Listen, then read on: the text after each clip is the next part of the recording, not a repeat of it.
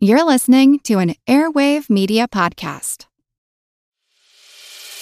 As a longtime foreign correspondent, I've worked in lots of places, but nowhere as important to the world as China. I'm Jane Perlez, former Beijing bureau chief for the New York Times. Join me on my new podcast, Face Off US versus China, where I'll take you behind the scenes in the tumultuous US China relationship. Find Face Off wherever you get your podcasts. Want to learn how you can make smarter decisions with your money? Well, I've got the podcast for you. I'm Sean Pyles, and I host NerdWallet's Smart Money Podcast. Our show features our team of nerds, personal finance experts in credit cards, banking, investing, and more. And they'll help you make the most of your money while cutting through the clutter and misinformation in today's world of personal finance. You'll get clarity on strategies to help you build your wealth, invest wisely, shop for financial products, and plan for major life events. Listen to NerdWallet's Smart Money Podcast wherever you get your podcasts. This is Harlan Landis, and you're listening to the Earn and Invest podcast. I want to touch people's lives. I want to make a difference. I want to do things that matter. And looking back at my life, there was a time when I felt like I did. The homeless man approached me while I was sitting on the field after a heavy workout at the gym of jogging and lifting weights. I was exhausted. We chatted for a few minutes and then I got hungry and walked across the street, bought a sandwich and a few drinks, returned, and split the sandwich between the two of us, handed him over one of the drinks, and we ate. Together. After about 30 minutes and a little bit of conversation, he dusted himself off and left. And I remember thinking at that moment like I was making a difference. And this was really a pivot point in my life because afterwards I would go to medical school and become a doctor, and changing people's lives would become part of the job that I did. And something about when helping became systematized, it lost its joy. I no longer felt like I was changing the world. I no longer felt like I was helping or connecting with people. I was doing my job. I had become like Zeus in my white coat, stethoscope, commanding attention when I walked into the exam room, god of thunder, god of lightning, king of Olympus. I was detached. I was playing a role that no longer felt authentic. Maybe instead of being Zeus, I wanted to be Plutus. Blind and lame, god of wealth, making a difference person by person, quietly, one at a time, changing lives. I had become a Zeus. I had become a king of my profession. I had become one of those identified in the world as a helper and I wanted to trade it all in to be Plutus. Listen, I could say a million nice things about Harlan Luke Landis. I mean, the guy has his own awards, he has his own charitable organization. The list goes on and on. But let me tell you something. One of the proudest moments of my life is when the Earn and Invest podcast won the Plutus Award for the best new personal finance podcast. I was so excited and stunned and thrilled. I knew everything about the Plutus Awards. I had heard of them, I had strived towards them, but you know what I didn't know? I didn't know much about the guy who created them. I didn't know much about Harlan Landis. So, first and foremost, Harlan, thank you so much for creating the Plutus Awards. It was such an honor and a privilege well, I'm just happy to be a part of this financial media community and find ways to celebrate all the great work that everyone's doing. So I am thanking you for putting together this amazing podcast. Harlan, where did you come up with the name Plutus? I had always been a fan, although not an expert, in mythology and classics and things like that. I discovered that Plutus and why we have the prefix Pluto to mean finances or money in English actually comes from the Greek god Plutus and not Pluto. Plutus was the mythological god of money in ancient Greece.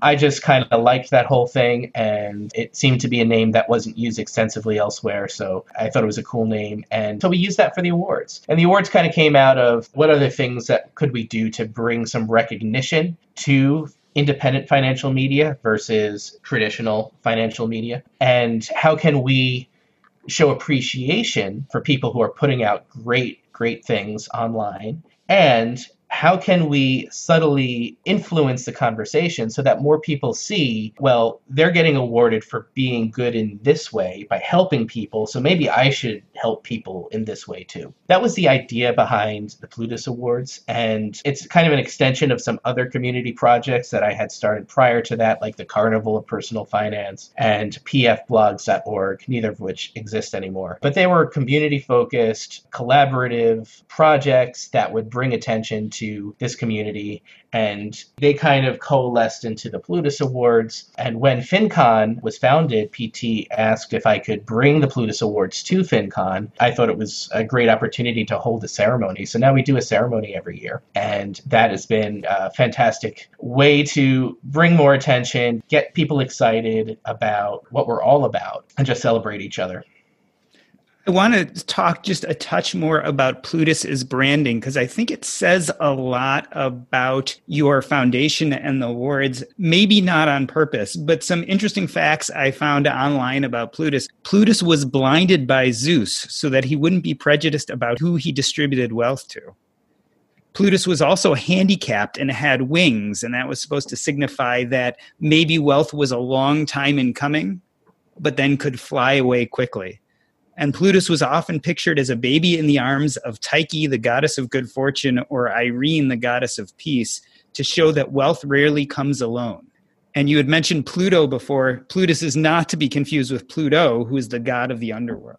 So Plutus is an interesting figure, especially since when you look at Greek mythology, you have all these strong, well known gods like Zeus Plutus wasn't like that at all. Plutus was uh, more behind the scenes, was not the beautiful picture of Greek mythology.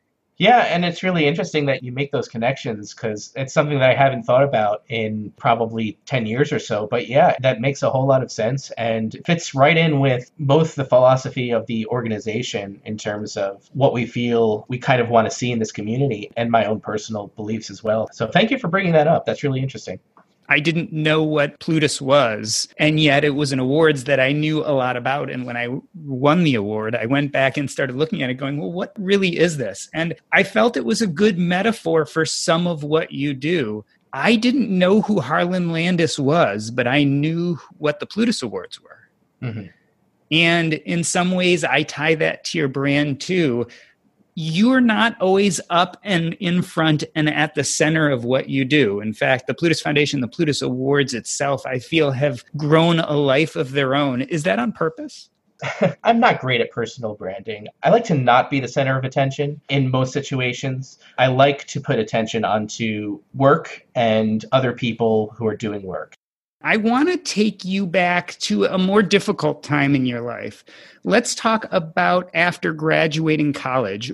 What were you doing? What was your first job and what were your financial prospects? I was a student of music education in college. Music is uh, a passion that I've had throughout my life growing up, and certainly it was something that was strong enough to draw me to study it in college with the intent of being a music teacher. Throughout college, I kind of pulled a little bit away from the idea of teaching and more towards the idea of working in nonprofit and just being a part of arts in a different way. My first job out of college was for a nonprofit. My first major job, anyway. The job that set me off in a career direction. Working for an organization that I had been an intern for previous summer it was kind of the job of my dreams. It was exactly what I felt like I should be doing with my life. Unfortunately, it was not a great place to work and not a great experience. Not only was I putting in a whole lot of work, probably 80 hours a week during certain times of the year, driving myself all over the region and many late nights and frustrating times. On top of that, it was a nonprofit salary, which I was not really, really prepared for just coming out of college and being on my own for the first time. I was looking for ways to cut back my expenses, like anyone would suggest, but I was finding it really difficult the cost for me to be an employee there was higher than what I was being paid. As much as I could save, as much as I can reduce my expenses, I was still not coming out, even at the end of every month. And all the financial advice, which I wasn't even paying attention to at the time because I was still pretty young and not really sure, all the personal finance advice couldn't help me at that time. I just ignored everything. I was using credit cards and I wouldn't look at the bills. I drove so much. I piled up speeding tickets. I wouldn't look at the tickets. That came back to bite me in the butt later on. It was a really difficult time for me and I didn't realize how bad it was until a couple of years later when I left that job. I lost that job and I lost my job. I lost my apartment at the same time because of some miscommunication between me and my roommate, who is also the landlord illegally. There were just a whole lot of issues there. So I lost my apartment. I lost my job. I lost my car. Again, going back to all those speeding tickets impounded. You know, apparently the DMV had been trying to find me because my address changed a lot. I was moving around a lot. I lost my girlfriend at the same time. So that was pretty much my rock bottom moment. So it sounds like your story financially starts at that rock bottom moment, but I want to touch on something you said a little bit before. You said I was doing exactly what I should have been doing at the time. What do you mean by that? I just felt like the kind of role I had and the kind of organization I was with I felt like this is exactly what I wanted to be doing, and here it is coming to me pretty much right after college. Of course, it was like a starting position in the type of role that I wanted, the type of job, the type of industry, but it was a place that I felt I could probably stick with this for the rest of my life and move forward and become someone who directs an organization like this. And this would be perfect for me. I just wasn't prepared for the reality of what that would cost in terms of the amount of work and the lack of the amount of money. I want to get a little bit more granular. What about the work itself? What was the organization doing that was so appealing to you? What this is, is a drum and bugle corps. And drum and bugle corps are like marching bands, only they're highly competitive and they operate over the summer. It is, for the most part, a youth activity. While I studied to be a music teacher, here was my opportunity to get involved in these amazing organizations that are summer activities for kids who are 15 to 21 and they really develop these kids and turn them into you know just amazing people just in terms of their dedication and their hard work and it's a great work ethic that the kids learn through being part of this program and it's just an amazing activity it's something that i had wanted to be a part of for a long time it was great that I got the opportunity to work for one of the most renowned organizations in the world right after college. But sometimes your dream job isn't really such a dream. So, this idea of being in service to your community was pretty well developed in you, even as a young adult. Yeah, I think I knew from early on that I wanted to be a teacher. I think I was inspired by my third grade teacher, which was the first male teacher I had. He had a guitar and played a day to the kids. And I think it was at that point as a kid, I kind of decided that I wanted to be a teacher. And in high school, I kind of narrowed that down and I'm like, I really love music. As proficient as I was in other fields, I was a computer geek. I loved science too. I loved languages. There were just so many things about about different topics and things that I was passionate about, but I really stuck with music in high school and I thought, you know, I'm going to make this my life in some way. Music is an activity where, especially when you're teaching, any kind of teaching, you are really focused on other people. You're focused on the needs of others. And I didn't think about that at the time, but that's really important to me. You had mentioned before that you decided pretty early on that you didn't want to just go and become a teacher. I'm thinking of like Bobby from Millennial Money, right? He was a band mm-hmm. director. Why didn't that type of position appeal to you?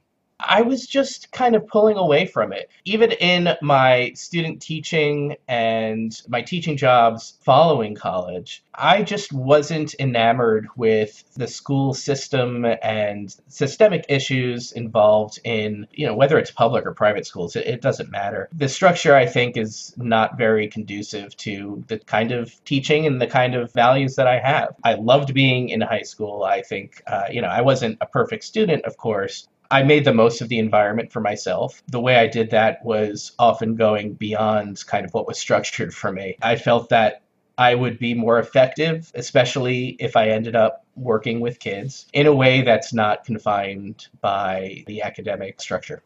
It's funny you say that because as I was talking about in my intro, I many years later found almost the same exact thing with medicine that there was something about the systemic nature of being a doctor that it stopped being about helping each patient separately and being part of their lives and became part of being this much larger structure that had its own constraints and had its own requirements that almost took me away from that joy I felt that day sitting on the lawn with this homeless mm-hmm. person. And so I really connect with what you're saying about being a teacher. There's just something about that systemic structure that I personally had an issue with. And it sounds like you were much smarter than me and realized that at a very early age. Yeah, and don't get me wrong, there are fantastic teachers who are within the system just as there are fantastic doctors and specialists and, and lots of different people in the medical field. I think it's going to be right for some people, and for others, like you and me, we just find other ways to have our impact in the world. So let's go back to that moment where you lost your job and your apartment mm-hmm. and your girlfriend. Mm-hmm we often talk about the fact that you have to hit rock bottom before life changes. How did life change for you? What happened next? At that point, I think about maybe five months, I had moved to be closer to the job, which was crazy. My boss was asking me to move closer to the job so I would be there more often. And I knew I was on the way out, but I decided to move up there anyway. And it was just horrible and horrible and horrible. So, what happened when I lost all of that? Nearly at the same time, like within a two month period, everything fell apart. So I was 25, I think, and I moved back in with my dad. Uh, no big deal, except for the fact that with my parents having separated a few years before that, he had just moved in with his new partner. And so it was her house as much as I appreciated all that they were both doing for me at the time, I knew that I wanted to get out of there as quickly as possible just to be out of their hair and get myself resituated and fixed up and, and moving in the right direction. So I sat down with my dad and we made a budget, the first real budget that I had ever made. Although I had been reading the Motley Fool discussion boards at that point, I mean, I was starting to become kind of a personal finance junkie. I was tracking my own money at that point, but I hadn't really put a lot of this into practice yet. But I sat down with my dad. We made a budget. I did my best to stick to it, and I was out of their house in four months with a new job, something that I could commute to using the train because I still had no car. My license was revoked for some time. It was definitely a wake up call, a change in lifestyle for me. I moved in with three other roommates. I was paying $300 in rent, which was manageable in New Jersey for a third of the apartment it was a new experience. You know, taking the bus to the train to Newark, New Jersey to work in a big corporate office building, doing mind numbing tasks, doing them well, but still it wasn't exactly what I was passionate about. In your bio, I mentioned that you had been involved with online communities since mm. 1990, jokingly, right before the World Wide Web was a thing. Is this when you got involved in community building? And was it the Motley Fool Forum, or how did you first get into forming these communities?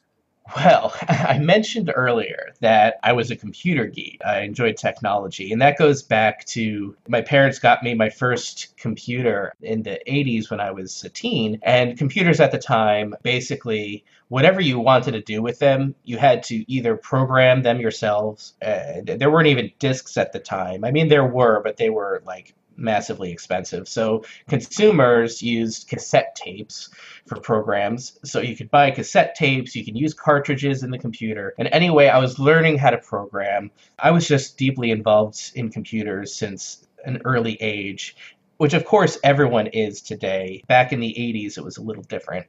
I got my first access to the internet in 1988 or 1989 as my mother was working for Princeton University. Princeton had internet at that time. It was very different. It wasn't the web, it was text based. You can read messages from people all over the world on topics like science fiction, on TV, on video games, but I, I really liked the, the science groups. And I remember once I put out a message because I was a big science fiction fan. I like Doctor Who. I was like, "So is time travel possible?" And I put this out on the internet in this in the science news group, and the the answers came from other people who had internet access at the time, and other people who had internet access included professors at universities all over the world, military folks who had access to the internet at the time. At some point, AOL gave internet access to everybody. This is before that. So I was getting all of these in depth physical science answers to questions about time travel. And I was like, the internet is cool. This is great. I love this. I eventually discovered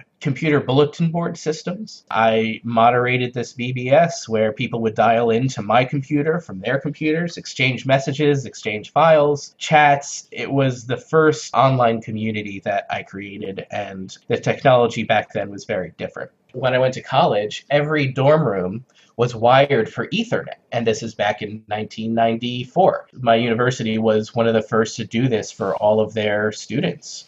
They were very technology forward, and I got into that. I continued to read and participate on news groups online, and I started seeing these HTTP things in people's signatures. I'm like, uh, what is that? Well, you know, what, what is this HTTP thing?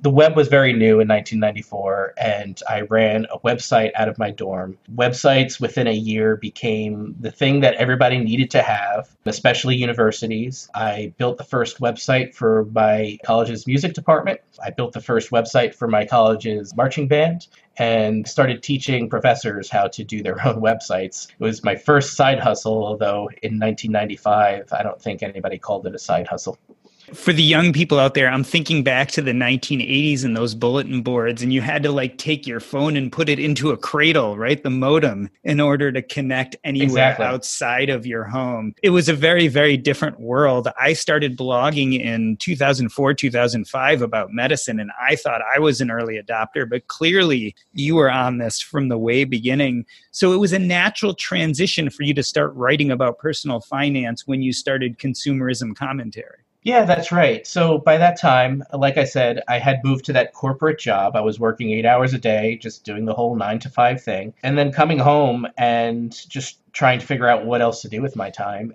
I decided to start Consumerism Commentary, a personal finance blog, to write about just what I was learning about money as I was reading from the Motley Fool's discussion board. And I want to be very clear it was the discussion board that had the most interesting information on it. The articles on the Motley Fool many of them are very good, written by excellent experts at the time, but also they're very much engaged in the selling of their newsletter and stock picks and things like that. And I wasn't so much into that. So it was the discussion board back in the early 2000s that really hooked me and I wanted to track my finances. I had previously been blogging about various things. I had a personal blog. I blogged about exercise that I was doing and failing at. And I'm like, hmm, I'm failing at this. Why don't I fail at something else publicly? So the first post on consumerism commentary was a check in with my balance sheet. Like, okay, what are my accounts? How much debt do I have? How much savings do I have? By 2003, I was already a little further along. I wasn't completely out of debt and I wasn't completely destitute. But my first post, I think my net worth was something like $3,000 or something like that. And you can go back, I think a lot of those archives are still on consumerism commentary 17 years later, even though the site has changed hands a few times. The intent was to every month publish an update about my finances and then to share articles and my commentary on what I was learning about money at the time. It was mostly for myself. You know, I didn't expect to get many readers, but people started digging it. I was happy for that. People would comment all the time. There really wasn't anybody else kind of writing about this stuff at the time. A few years later, still working at that corporate entity, big insurance company, the site kept gaining audience and the recession came in 2007, 2008, 2009. The stuff I had been writing about for 5 years or so just became something that everybody was looking to find online the amount of traffic increased quite a bit. Advertisers started coming out to me and trying to get in front of the readers, which was good. I had never started the site as a way to make money, but it turned out it actually started making some money. And I was like, oh, okay, well, this is interesting. Now, all this time that I put into it actually has some kind of monetary value. I was just doing it for the fun of it and because I loved learning about different things, uh, including money. I started thinking about how I could take it a little more seriously, and I found myself working on it eight hours a night after my nine to five job. I just enjoyed writing writing and writing and I just kept going. A lot of other blogs came up in the meantime and I made sure that I was communicating with other bloggers, uh, welcoming them to the community as it was at the time and just making sure that they knew that hey, if they had any questions about blogging, they needed a place to host their websites. I was hosting probably 10 websites for different bloggers at the time and helping them with design and helping them grow their community, just fostering this whole idea of what it is to write about about money in a way that's so different because everything else out there was written by journalists for CNN, CNN Money, or New York Times had a money column for a while. And actually, they reached out to the bloggers and realized that the bloggers were gaining a lot of traffic. So they created their their money page at the time based on the fact that they should be a part of this and get some of that traffic. It was very interesting to see how other media companies responded to what was going on in this nascent financial media community.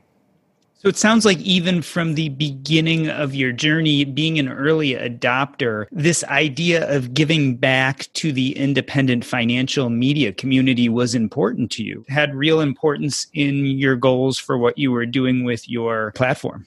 I was meeting great people. You know, some of them were like me, others were at different points of their life, and they wanted to share their experiences and their knowledge and their expertise, and they wanted to learn online. It wasn't so much back then that everyone wanted to project themselves as the expert, which is so important for personal branding today. You know, back 15 years ago, there was a lot of authenticity and people wanted to learn and they were blogging because the best way to learn something is to teach it to someone else so it wasn't so much people positioning themselves as the expert it was hey we're in this together and i'm going to learn with you here. Follow my journey. This is going to be great and we're all going to come out at the end of this much better than when we started. I just love that about the community. I love that about the people i was working with. I felt like if there's any way for me to help people I mean, whatever I do, that's kind of where I am. The community itself got together in different ways. We made sure that we were available to new bloggers. It was a friendly place, and we inspired growth with a lot of people.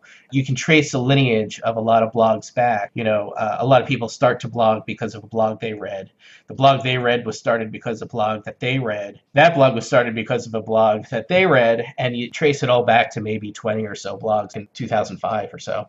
And this kind of fits with the Harlan Landis, who originally wanted to be a teacher, came out of college and worked for a nonprofit, and then got into personal finance blogging, which doesn't seem related at all until you realize that for you it was a platform to do maybe what you always considered doing as a kid helping people one on one, furthering their cause? I think I've been consistent throughout my entire life. I don't know why. It's always been important to me. My mom, when I was a kid, asked me what I wanted to do if I had a million dollars. And I said, I wanted to start a foundation. Of course, at the time, I was mostly focused on music and the arts. I just assumed that that would be an arts foundation of some point. But after I sold consumerism commentary and I was trying to decide what direction I wanted to take, whether I wanted to start a blog or whether I wanted to go back into music or what I wanted to do, the place for me was to continue what I had been building on for the last decade. That's this community. I had already started the Plutus Awards by that point, and I just knew that, okay, here's a great way to give back. I'm going to turn this into a mission focused organization. I'm going to get a lot of great people on board, and we're going to do all the things that a community foundation would do. What about personal branding? I'm not a leading man. I'm just not. I'm more of a character actor. The personal branding it kind of came about by accident. People tell me now that I actually did have a pretty strong personal brand when it came to consumerism commentary because I had a character's name. I went by Flexo. I didn't use my real name because I was posting my salary. I was posting lots of personal stuff and I didn't want potential employers finding all that. So it turns out that I did a decent job, but I wasn't out there saying I need to be on TV, I need to write a book, I need to do all of this stuff under my own name. I was never really focused on my own brand and never focused on myself. I prefer to hopefully let work speak for itself and then put attention onto the people who are out there doing great things.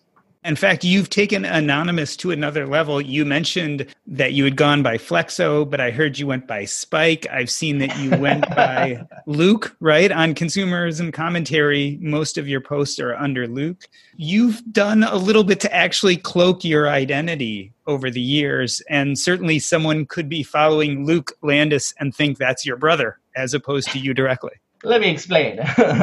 writing as Flexo on consumerism commentary, I did get requests from newspapers and magazines to write for them as well. There were a few who said, Well, you know, we love your writing. We want to feature an article by you. We can't use a byline as Flexo. So we, we, we need your name.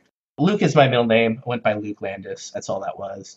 I did that for an article here and there, still Flexo on the site. Eventually, I just kind of migrated everything from Flexo to Luke Landes on consumerism commentary before it was sold.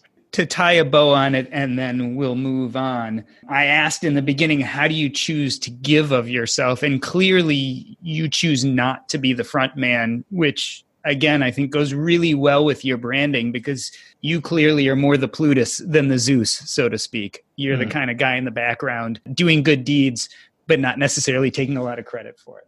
Yeah, and I'm fine with that. that that's uh, comfortable. Yeah, that's comfortable for me. People tell me they're appreciative. And so it feels good when people tell me that. I'd rather just put the focus elsewhere. So let's do that for a little while. Let's talk about the foundation. Tell us what the goals are of the Plutus Foundation. And furthermore, how are they pivoting in today's recession pandemic environment?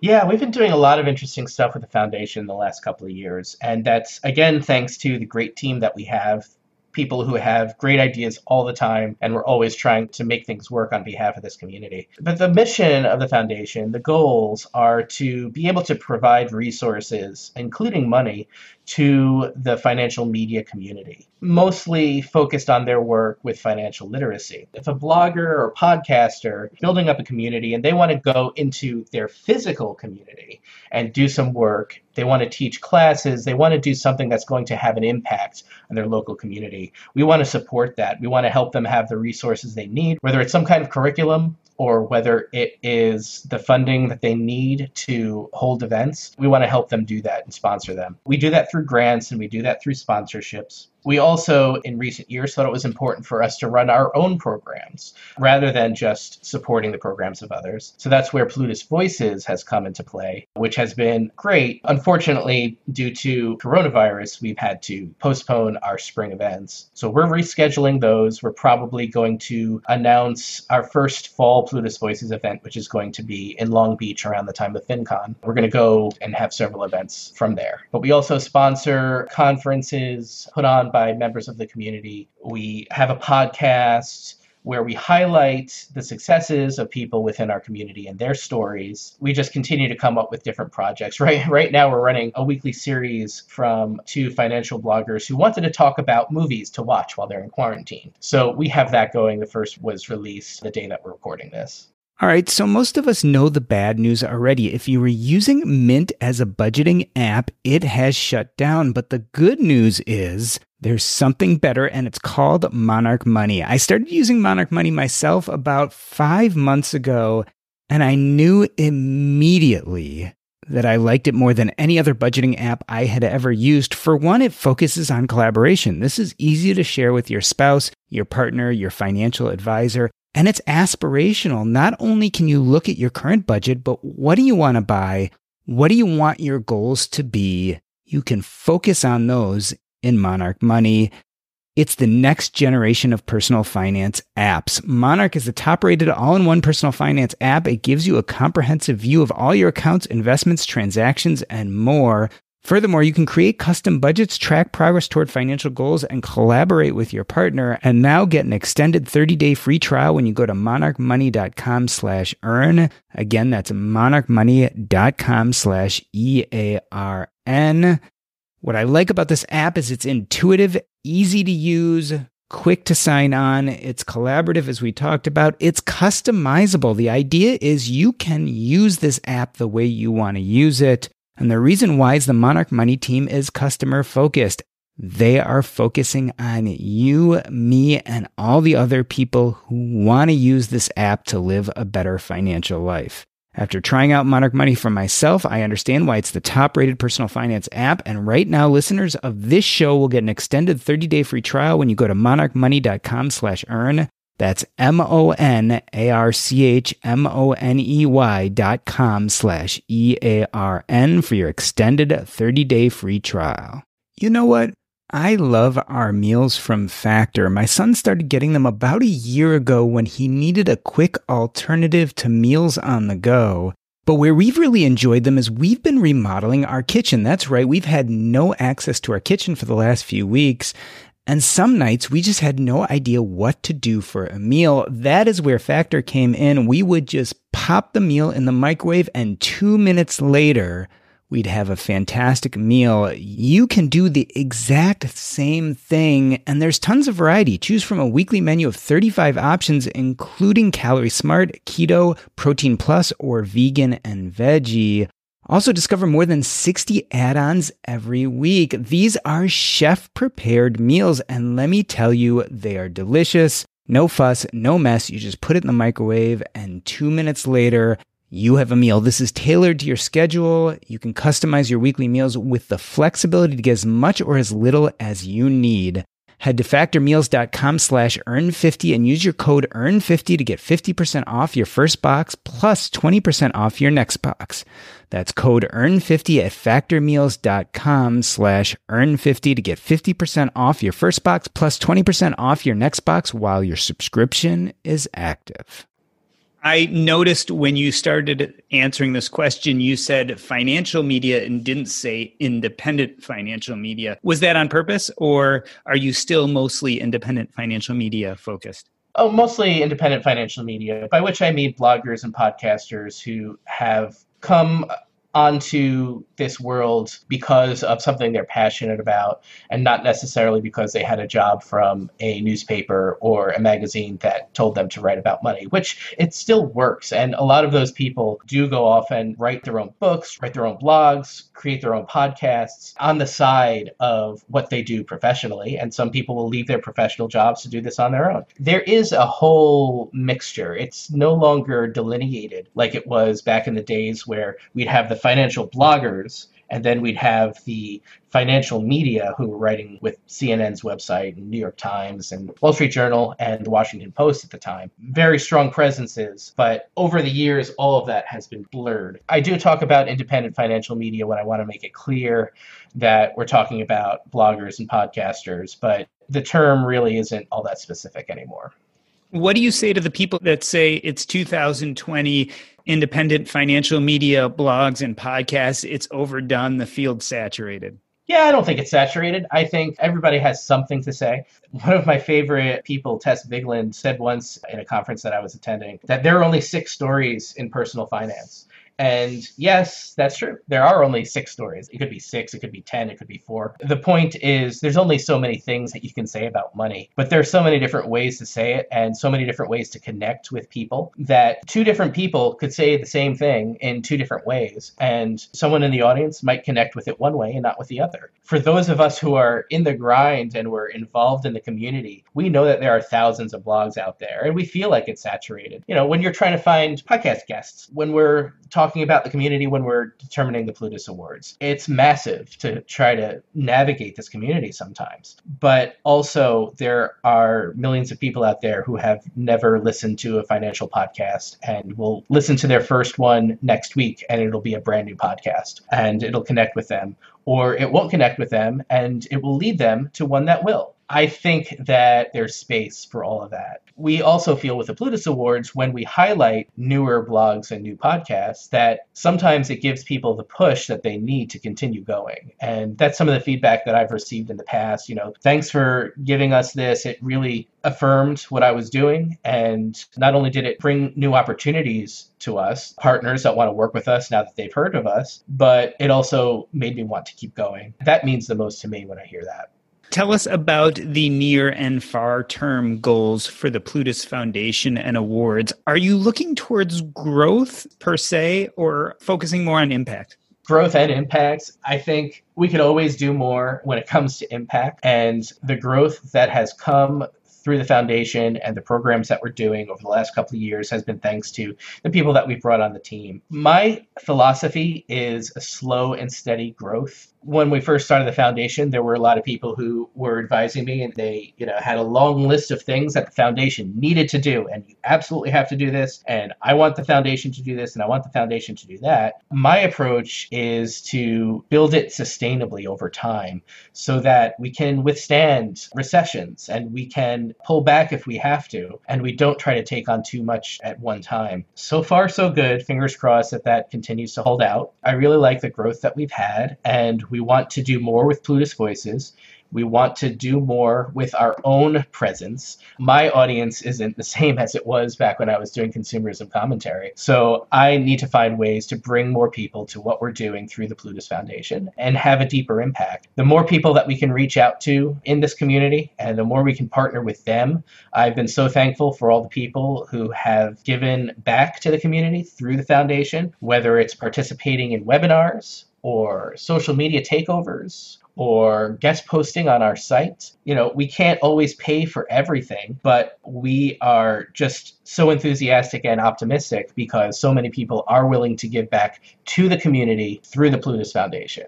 If we can continue to build that, part of when I had consumerism commentaries, it was always important to me to pay people fairly for the things that they were doing. When there were additional writers writing for the site and various things like that, I want to be able to do that with the foundation. And I am so thankful that there are people who are willing to donate, but we want to get to the point where we can be just as competitive with the top blogs in terms of what they do for the people who help them out.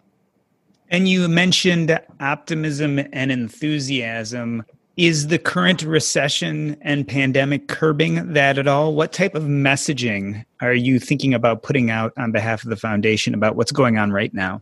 Well, a lot of that's coming through because of the postponement of the Plutus Voices events. So when we knew that we had to do that, it became clear that we wanted to do something else for the community during this time. Not only provide good financial information for the public, but also give people within this community an outlet for creating something new. So we've been doing webinars. We had our first, which was a two hour webinar, which might have been uh, pretty aggressive in terms of what we were doing. It was a great event, lots of great information. So what we decided to do after that was to do shorter webinars with one guest at a time. And so we've been airing those and those have been going well as well. We also want to build that to make sure that when someone is a guest on what we do through the foundation, they are reaching more people. So it's important for us to find ways to grow that those topics that we're doing for those webinars are focused mostly on what people can do during the time of this pandemic. If this is a recession during this time, wh- whatever the financial situations are that people are living with, we want to be able to provide the information and the outlet for people within the community to provide that information in a new way.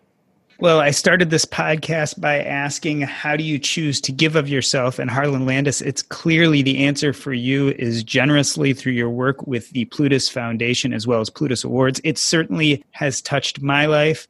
I'd like to end this interview the way I end every single interview by asking you what is up next in your life and where can we find you on the internet? Up next, more with the Plutus Foundation, obviously. We're going to be announcing our full Plutus Voices uh, within the next month or two. And more growth for that, more grants. What's next for me is since I sold consumerism commentary, I've gotten back into working with drum and bugle corps. I'm the director of a drum and bugle corps based in New Jersey. Our summer season has been canceled, just like every other drum corps throughout the country. A big part of my life right now, besides the foundation, is planning for the next drum and bugle corps season to begin in the fall. That is what is up next for me.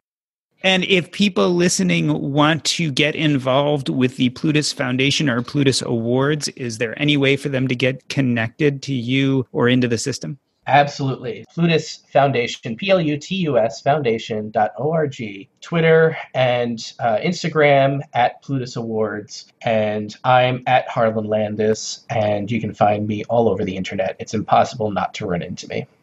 All right. Well, this has been the Earn and Invest podcast. On behalf of myself, Doc G, I'd like to thank Harlan Landes. Thank you so much, Doc G. I really appreciate being here. That's a wrap. I'm hoping the next segment is a special treat for you guys. As you may remember, I spoke at the EconoMe Conference earlier this year in March. This was a conference discussing the new American dream and financial independence. And this was one of the favorite talks I've ever given. It is so profoundly who I am. It's profoundly personal. It was a joy to give, and I'm happy to have it here for you right now. Take a listen. The name of this talk is called Three Vignettes, Three Lessons.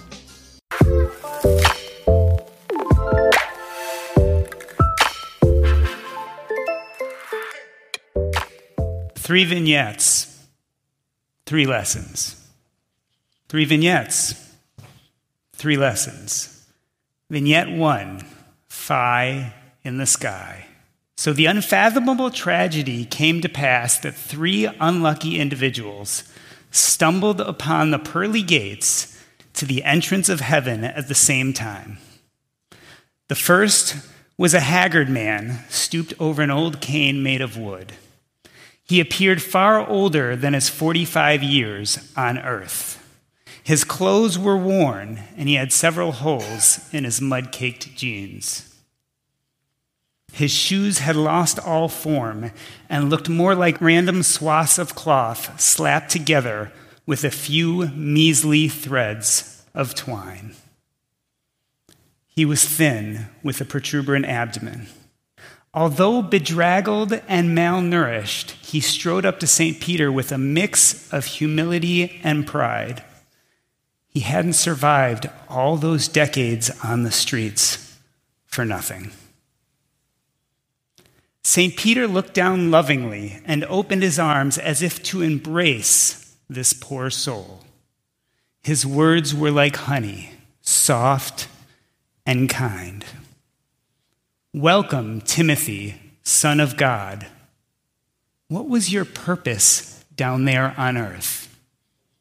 And Timothy replied, Pardon me, sir, for my purpose was meek, for I was a homeless man devoid of riches or shelter. I lived on the street faithfully, begging for all that would sustain me. Although I never built nor created, I was kind and gentle. I supported my fellow man in need and was never driven to steal nor trespass. I might not have amounted to much, but I lived purely. St. Peter replied, Welcome to the kingdom of heaven. As you say, your heart was kind and your spirit true. Here you will find that you never lack for food or sustenance. You will be adorned in the finest cloth. You'll have no use for money because all your needs will be provided for.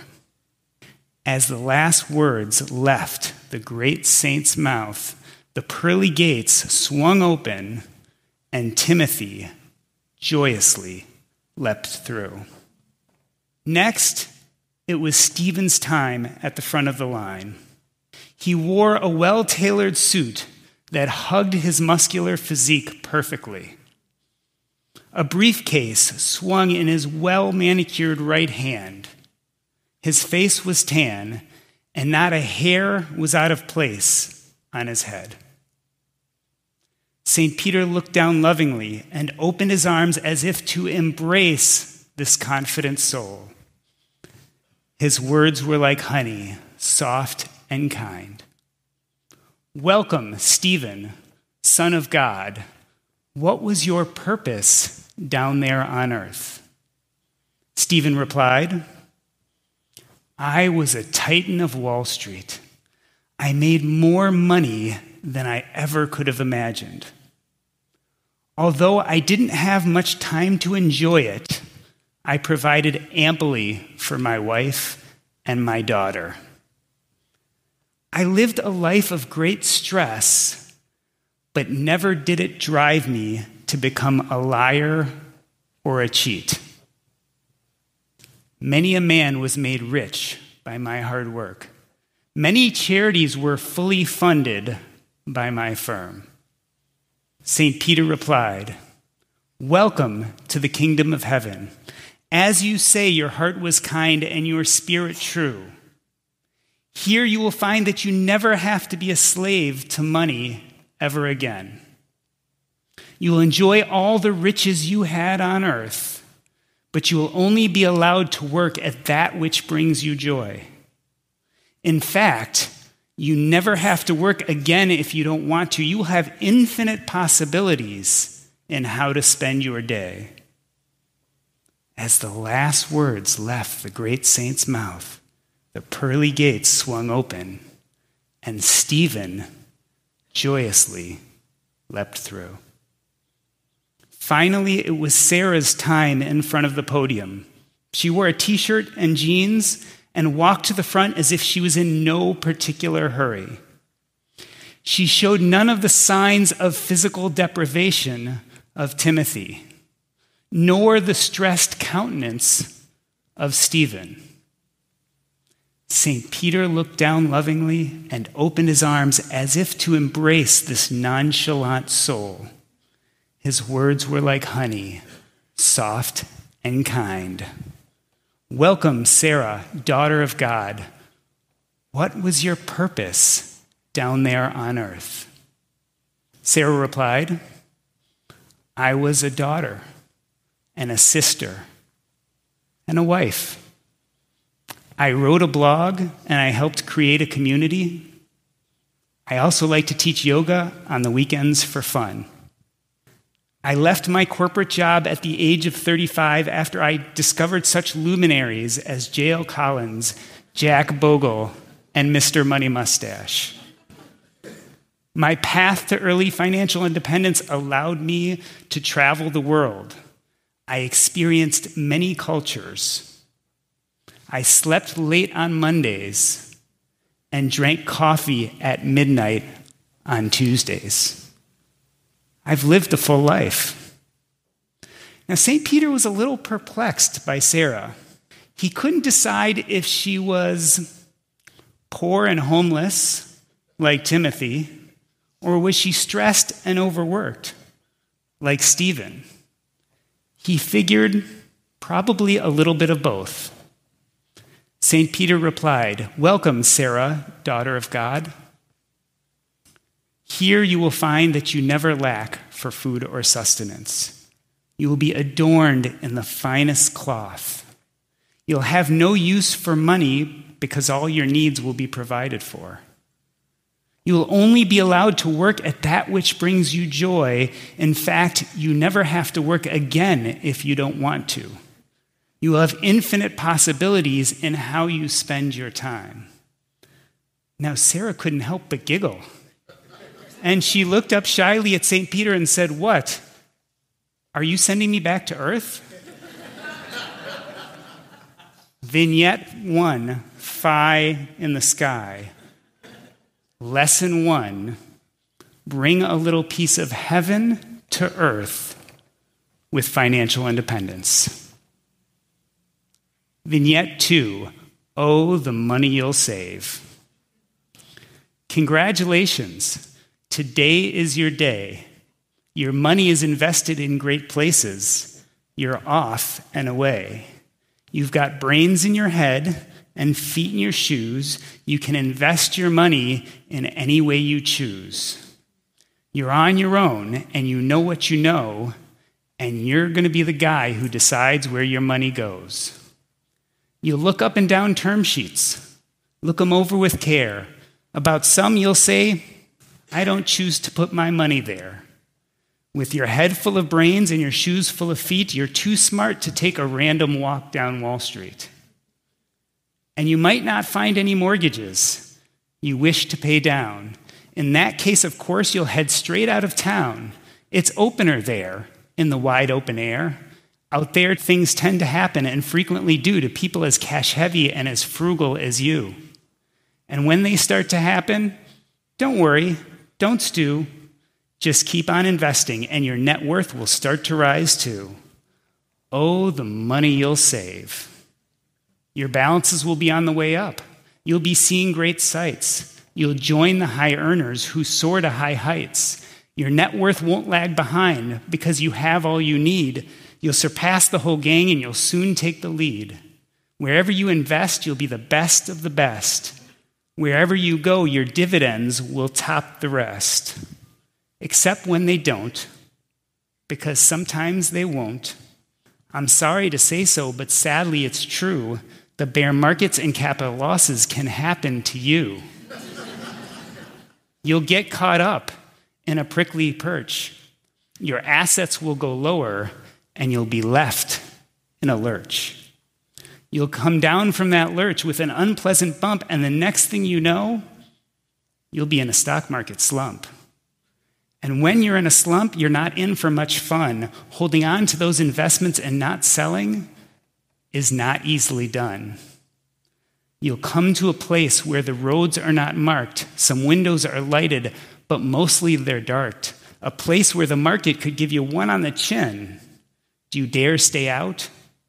Do you dare go back in? How much could you lose? How much could you win? And if you go back in, do you dollar cost average or jump? Or jump just three quarters or some other lump? Or wait around for the Dow to bump? Easy it's not, I'm afraid you will find, for a mind maker upper to make up his mind. You'll get so confused that you'll start into race down long wiggled roads at a breaknecking pace and grind on for miles across weirdish wild space, headed, I fear, towards a most useless place the waiting place. For people, just waiting.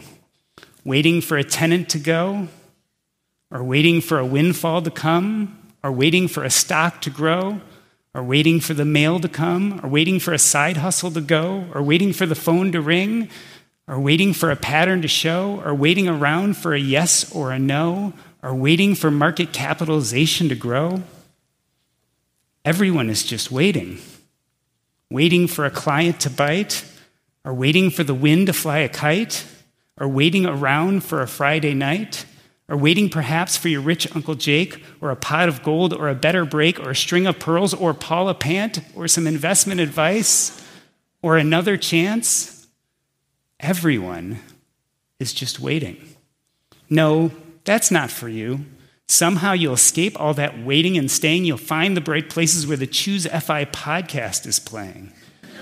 and with banner flip flapping, once more, your net worth will ride high ready for any downturn under the sky, ready because you're that kind of guy, oh, the money you'll save. There are things to be done, there are points to be scored, there are free flights to be won. You'll try not to bumble, your taxes will be done. You can't even help it, you might get a small refund. Except when you don't, because sometimes you won't. I'm afraid that sometimes there'll be lonely times too. Investments that can't win because they'll be made by only you. All alone, whether you like it or not, alone with financial fears, you'll be quite a lot. And when you're alone, there's a very good chance those fears will scare you right out of your pants. There are many down the road between hither and yon that can scare you so much you won't want to go on. But on you will go, though the market be foul. On you will go, though the bears growl. On you will go, though your tenants howl. Onward up many a frightening peak, although your balances get sore and your accounts may leak. On and on you'll hike, and I know you'll hike far and stand up to your financial problems, whatever they are. You'll get mixed up, of course, as you already know. You'll get mixed up with many strange investments as you go. So make sure when you step, step with care and even tact. And remember that your finances are a great balancing act. Never forget to be a true money boss and never mix up your traditional with your Roth. and will you succeed? Yes, yes, of course, indeed. 98 and three quarters percent guaranteed, kid, you'll make mountains. So be your name Bogle or Collins or JD or you're some funny guy with a mustache named Pete. You're off to great places. Today is your day. Financial independence awaits you. So get on your way. Vignette 2 Oh, the money you'll save. Lesson 2 In your path to financial independence, there will be ups and downs. Persist. Vignette 3 Underdog, become the champion. I am a product extracted from an era. My mother swears that she knows the exact moment when each one of her three boys was conceived. For me, it was during my father's long convalescence with mononucleosis. He also was using protection. I should have never come to be. Cruise like a fruit, ship like foreign goods. Out of that maelstrom grew a tender, sensitive boy who was the youngest of three. I was babied and coddled and never knew of hardship nor discomfort. Now all a man overpopulate neighborhoods. It was just before my father's death that I was diagnosed with a learning disability. I couldn't do what the other kids could. I was the last in my class to learn how to tie my shoes. It was on the eve of my father's premature demise that we were poised to move to a new home in a new neighborhood so that I could repeat second grade without all the social stigma of staying in the same school system. These thoughts I retain cannot remain inside me. People had their way they probably want to hide me. Instead, my father went to work one morning and never came home. We never bought the home. We never moved. Three months later, in front of my whole class, my teacher graduated me from coloring books to reading at grade level. She placed text after text in front of my face, and I did something that I had never done before. I read. Never should they think of me as just dust. I am not the lint for them to just thrush. For the next five years, I went to a tutor every week to catch up with my peers. Throughout middle school and high school, I failed at just about everything. I failed at just about everything because they know who I am. They dare not laugh. I practiced basketball all summer long to make my freshman year team. I then choked in the second round and was cut. Every girl I was interested in either turned me down or laughed in my face. So I buried myself in books. I started to exercise and lift weights. I began to write poetry. I figured I had failed at everything else so far. What else did I have to lose? My skills stem first from me, arts and crafts. I'm a builder who's created many nations. It was right around then that I discovered rap music. Not just the misogynistic, violent type but also the call for social change. KRS-One and Boogie Down Productions. One, two, three, the crew is called BDP. And if you want to go to the tip top, stop the violence and hip hop. Or maybe Chuck D and Public Enemy. I got a letter from the government the other day. I opened and read it. It said they were suckers. They wanted me for the army or whatever. Picture me giving a damn. I said never. Or who could have forgotten Slick Rick the ruler? Hey, young world, the world is yours, young world, young world, the world is yours, young world. Through all the cities and all the neighborhoods, my meaning's overlooked and I'm never understood. These words spoke to the weak suburban kid who could never seem to get it done. Especially a song by a band, Third World, called Theme from the Underdog Underdog Become the Champion. It became my anthem, the silent antidote to all the sadness, guilt, and shame for having so much and yet being so little. It helped me find my center of power. It became my theme music. My mind and body is feared when used together. Not only am I strong, but also clever. These have been the words that I have said to myself before amazing delight, heartbreaking fear, earth shattering anxiety. But even after this, they still don't believe upon graduating high school, while taking the entrance exams to medical school, on my first day of residency, in that night in the ICU when I held another human being's life in my hands and I failed, upon giving my most sacred vows to my wife, that I can advance and grow and achieve just as they can, or maybe even better on October 25th, 2004, when I held my son in my arms during his first few moments of life. When I decided to give up clinical medicine and stop being a doctor. A few moments ago, before I started giving this talk, they tried to hold me back like a book holds letters.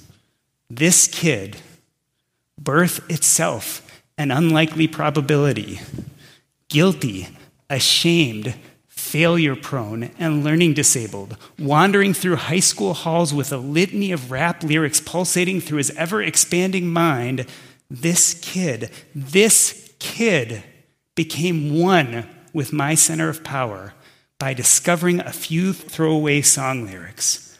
But I won't be ignored and I'll fight to the fall so it does not hurt when they call me the underdog. Vignette three underdog become the champion. Lesson three find a way to touch your center of power and be fierce. So there you have it three vignettes, three lessons. Vignette one, Phi in the sky. Lesson one, bring a little piece of heaven to earth with financial independence. Vignette two, oh, the money you'll save. Lesson two, in your path to financial independence, there will be ups and downs. Persist. And lesson three, underdog become the champion. Find a way to touch your center of power and be fierce. So I would be remiss if I finished this talk without regaling you with the full lyrics to my theme song. So I'm going to perform it for you right now. This is the theme from the underdog, the underdog become the champion by Third World. I am a product extracted from an era, an era of grief, poverty, and terror. Cruise like a fruit, ship like foreign goods. Now all of mine overpopulate neighborhoods. These thoughts I retain cannot remain inside me. People had their way, they probably want to hide me. Never should they think of me as just dust. I am not the lint for them to just thrush. Because they know who I am. They dare not laugh. My skills stem first from me, arts and crafts. I'm a builder who's created many nations to the time of now, from the start of plantations through all the cities and all the neighborhoods. My meaning's overlooked and I'm never understood. My mind and body is feared when used together. Not only am I strong, but also clever. My anatomy is similar, yet it's unique, with strength and coordination and a stone hard physique. But be that as it may, I've been denied what I've earned. This course of knowledge, I cannot hide what I've learned. Any land, any structure, I'm the owner, the founder, the father, the labor donor. Any invention discovered, I own the rights. My people and I shared many sleepless nights. But even after this, they still don't believe that I can advance and grow and achieve just as they can, or maybe even better. They try to hold me back like a book holds letters. But I won't be ignored and I'll fight to the fall so it does not hurt when they call me the underdog.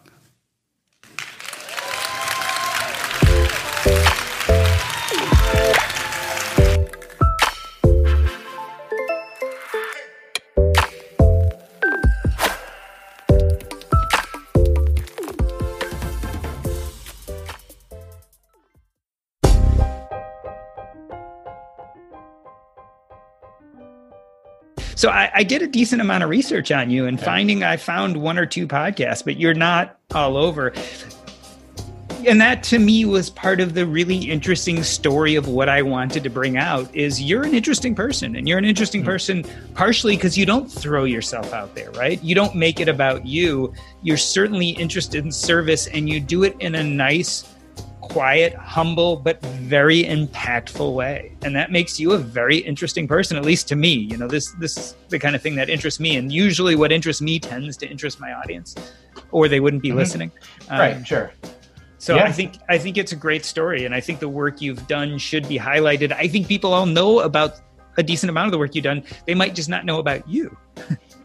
Well, I, I really appreciate that. I was uh, I was at um, we did Plutus Voices in Atlanta, and um, afterwards, a bunch of us went out to dinner, and um, and yeah, people asked me about my story, and I, I, basically told them a lot of what we talked about today, the background, and uh, I was I was surprised that people were just like fascinated by it. I'm like, this is I don't know. I, I, I was this this was the 90s you know there, there were people like me out there that were you know doing geeky things and coming up with creative ways to do things but um, but i just thought it was uh, interesting that people thought that my story was so fascinating but i'm happy to talk about it yeah well it, it's also fascinating because so plutus as well as fincon as well as some of these other things are our institutions, right? The way we define ourselves as a community of people interested in, in this case, independent financial media.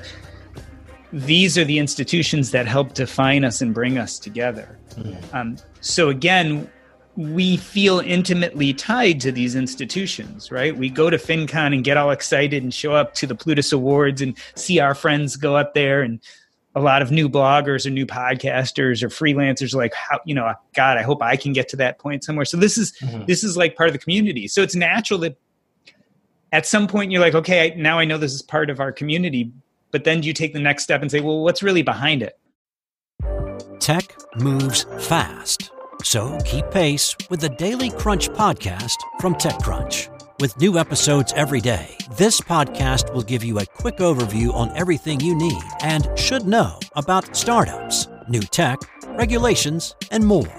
Listen to TechCrunch Daily Crunch now, wherever you get your podcasts. That's TechCrunch Daily Crunch, wherever you get your podcasts. It feels really good to be productive, but a lot of the time it's easier said than done, especially when you need to make time to learn about productivity so you can actually, you know, be productive. But you can start your morning off right and be ready to get stuff done in just a few minutes with the Inc. Productivity Tip of the Day podcast. New episodes drop every weekday, so listen and subscribe to Inc. Productivity Tip of the Day wherever you get your podcasts. That's Inc. Productivity Tip of the Day wherever you get your podcasts.